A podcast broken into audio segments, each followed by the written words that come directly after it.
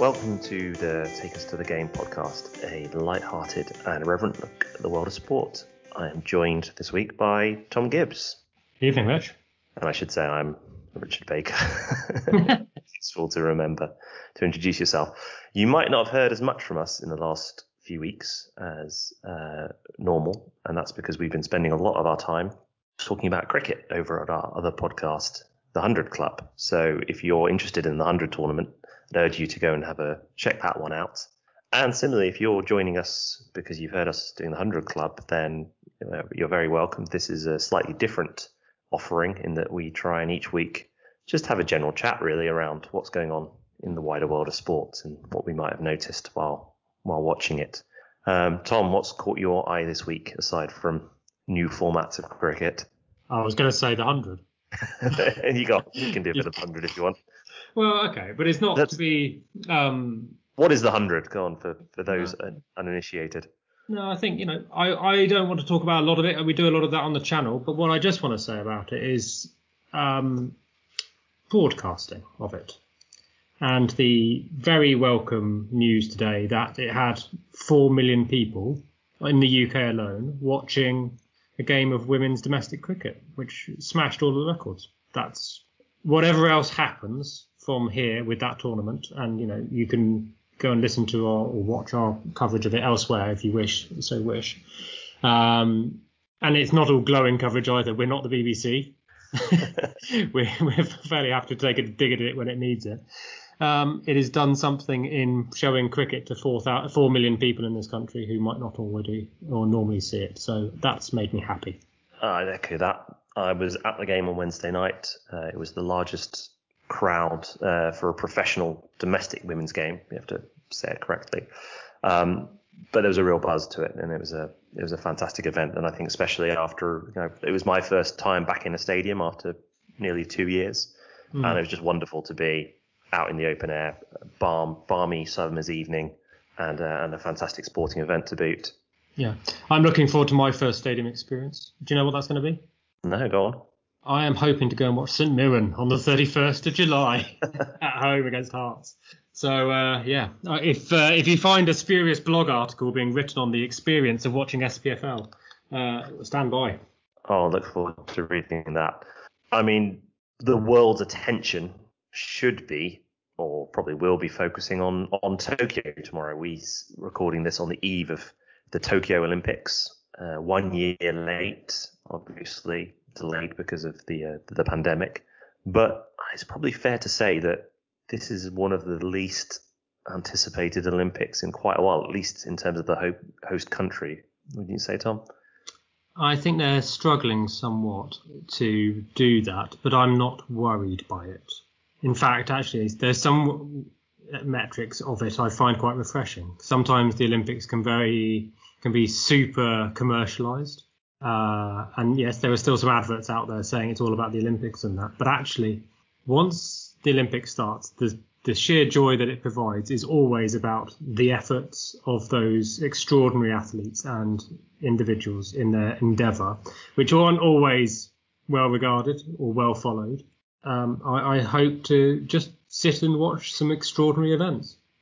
For me, the Olympics is one of those rare opportunities to immerse yourself in a sport that you don't really think about for the remain for the next four years.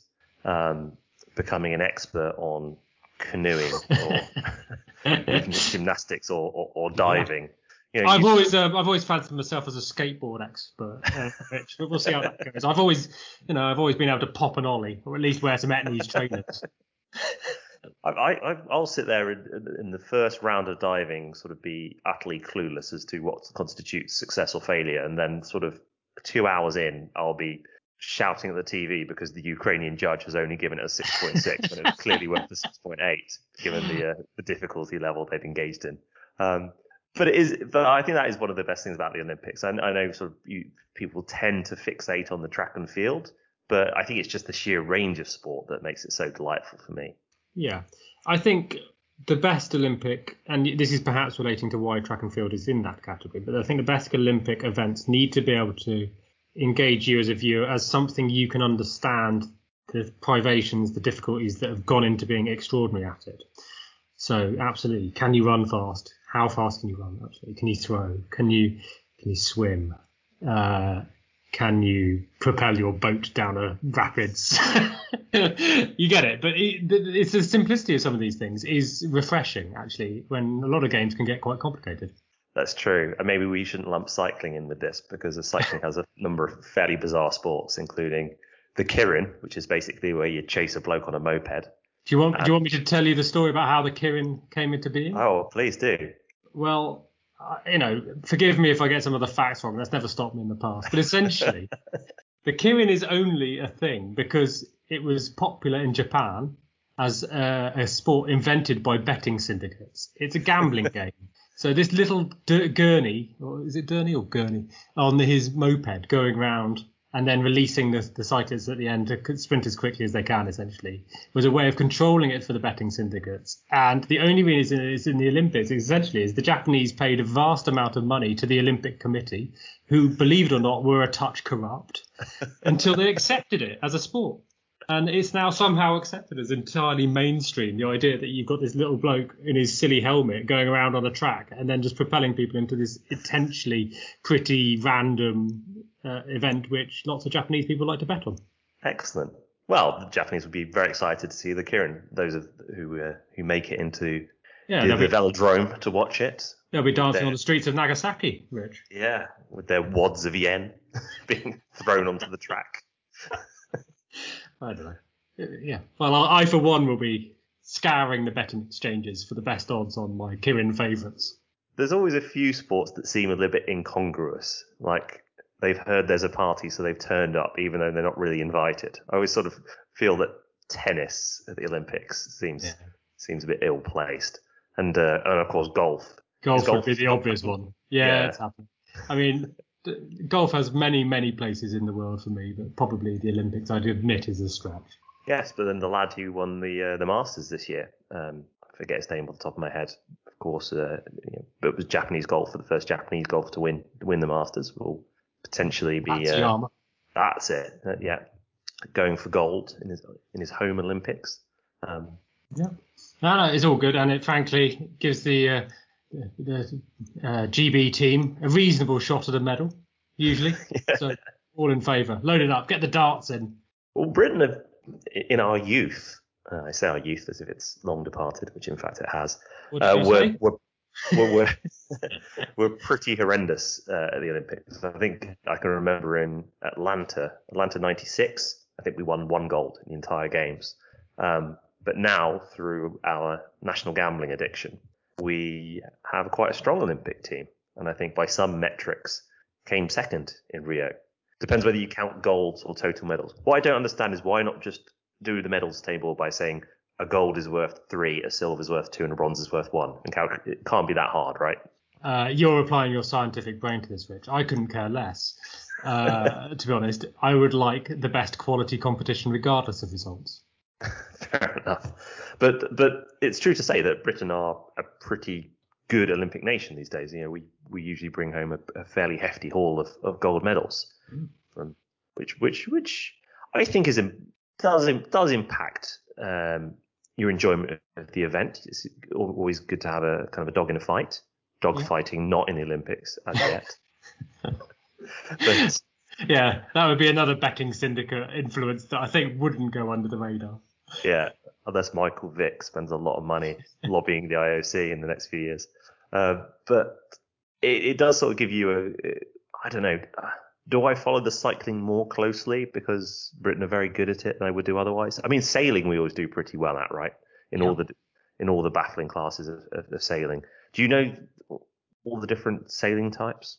Yeah, well, there's lasers. There are lasers. They don't have lasers though. It's just the name of the boat. No. Yeah, no, well, yes, sorry. Yeah, yeah, yes, absolutely. It's a class of boat, a dinghy, yes. whatever you want to call it. There's, there are several other classes. I'm not going to name them all now. There's Yngling, of course, and uh, that's about it. Uh, I can remember. I tell you, I tell you what I am looking forward to. It's something I, I think you know, and it's peaked by uh, British involvement, and is definitely something I would never really turn the telly on for, which is um, breaststroke. Okay. Adam Peaty. Indeed. Now there's a star. I cannot wait, and I think it's quite early on in the in, in the championships as well that he is going to be breaking world records and winning golds. He is something phenomenal in that pool. It, it's fantastic to have a champion breaststroke and, and indeed to just win in the pool because swimming is very competitive. I do have an issue though with swimming. Go on. So when you compare swimming to, say, track and field, there's no gold medal for running 100 meters backwards, and there's no gold medal for skipping 100 meters. So this idea that you should have a different event for a Well- distance and a and a swimming style. So what would you call the 110 meters hurdles, or the 25 kilometer walk, or the steeplechase? Well, I'd get rid of the walk because I think that's nonsense anyway. But no, hur- hurdling's a different different discipline, different skill. Yeah, much like swimming backwards. It'd be better if there's yeah some some sort of obstacles you had to swim around. That would be the equivalent. But If you've seen me in a pool, it's mostly the other lanes. I, I, you know, I s- swim like a brick. Anyway, that's not the point. Tom, what was your favourite Olympics? I'm going to say the obvious answer of 2012. Take us to the game likes and prides itself on its uh, connection to the experience of going to sporting events. And I was lucky enough to go to an amount of 2012, perhaps obviously, lots of people did. Um, but it was a it was an enhancement on the Olympics to do so. I went and saw some weightlifting. I went and saw some boxing. Fantastic. And I loved the style it brought, and it made me proud uh, to have an association to it. I would have to say 2012 as well. I was li- living overseas at the time, and I had before I'd moved overseas because I think the ticketing process is so long in, in the in the making that I, I think I'd applied for tickets almost two years before the games, and having been successful in the ballots, uh, decided to travel back, uh, and it was a wonderful week being back in my home city, but as a visitor and taking part in not well, obviously not taking part, but um, yeah, I would, I would, no, I would say taking part in, in making it, you know, such a special event. Uh, the highlight being the day I spent at the Olympic Park, um, with an evening in the Olympic Stadium and seeing. Um, and the best thing I saw in the evening was when the German shot putter, uh, sorry, the discus thrower won gold, and then they'd set up the track with the hurdles, and in celebration he ran the 110 meter hurdles with the whole stadium cheering with every time he cleared a hurdle. It was brilliant. And then, but then also, as we were saying at the top of the show, going and just doing some, seeing some different sports. Um, my wife really wanted to go and see Greco-Roman wrestling because she wanted to see a sport from the original Olympics back in. Sort of, and uh, so we went to see that at the ExCeL. That was fun. They brought the crowd along with them, sort of taught everybody the, the rules.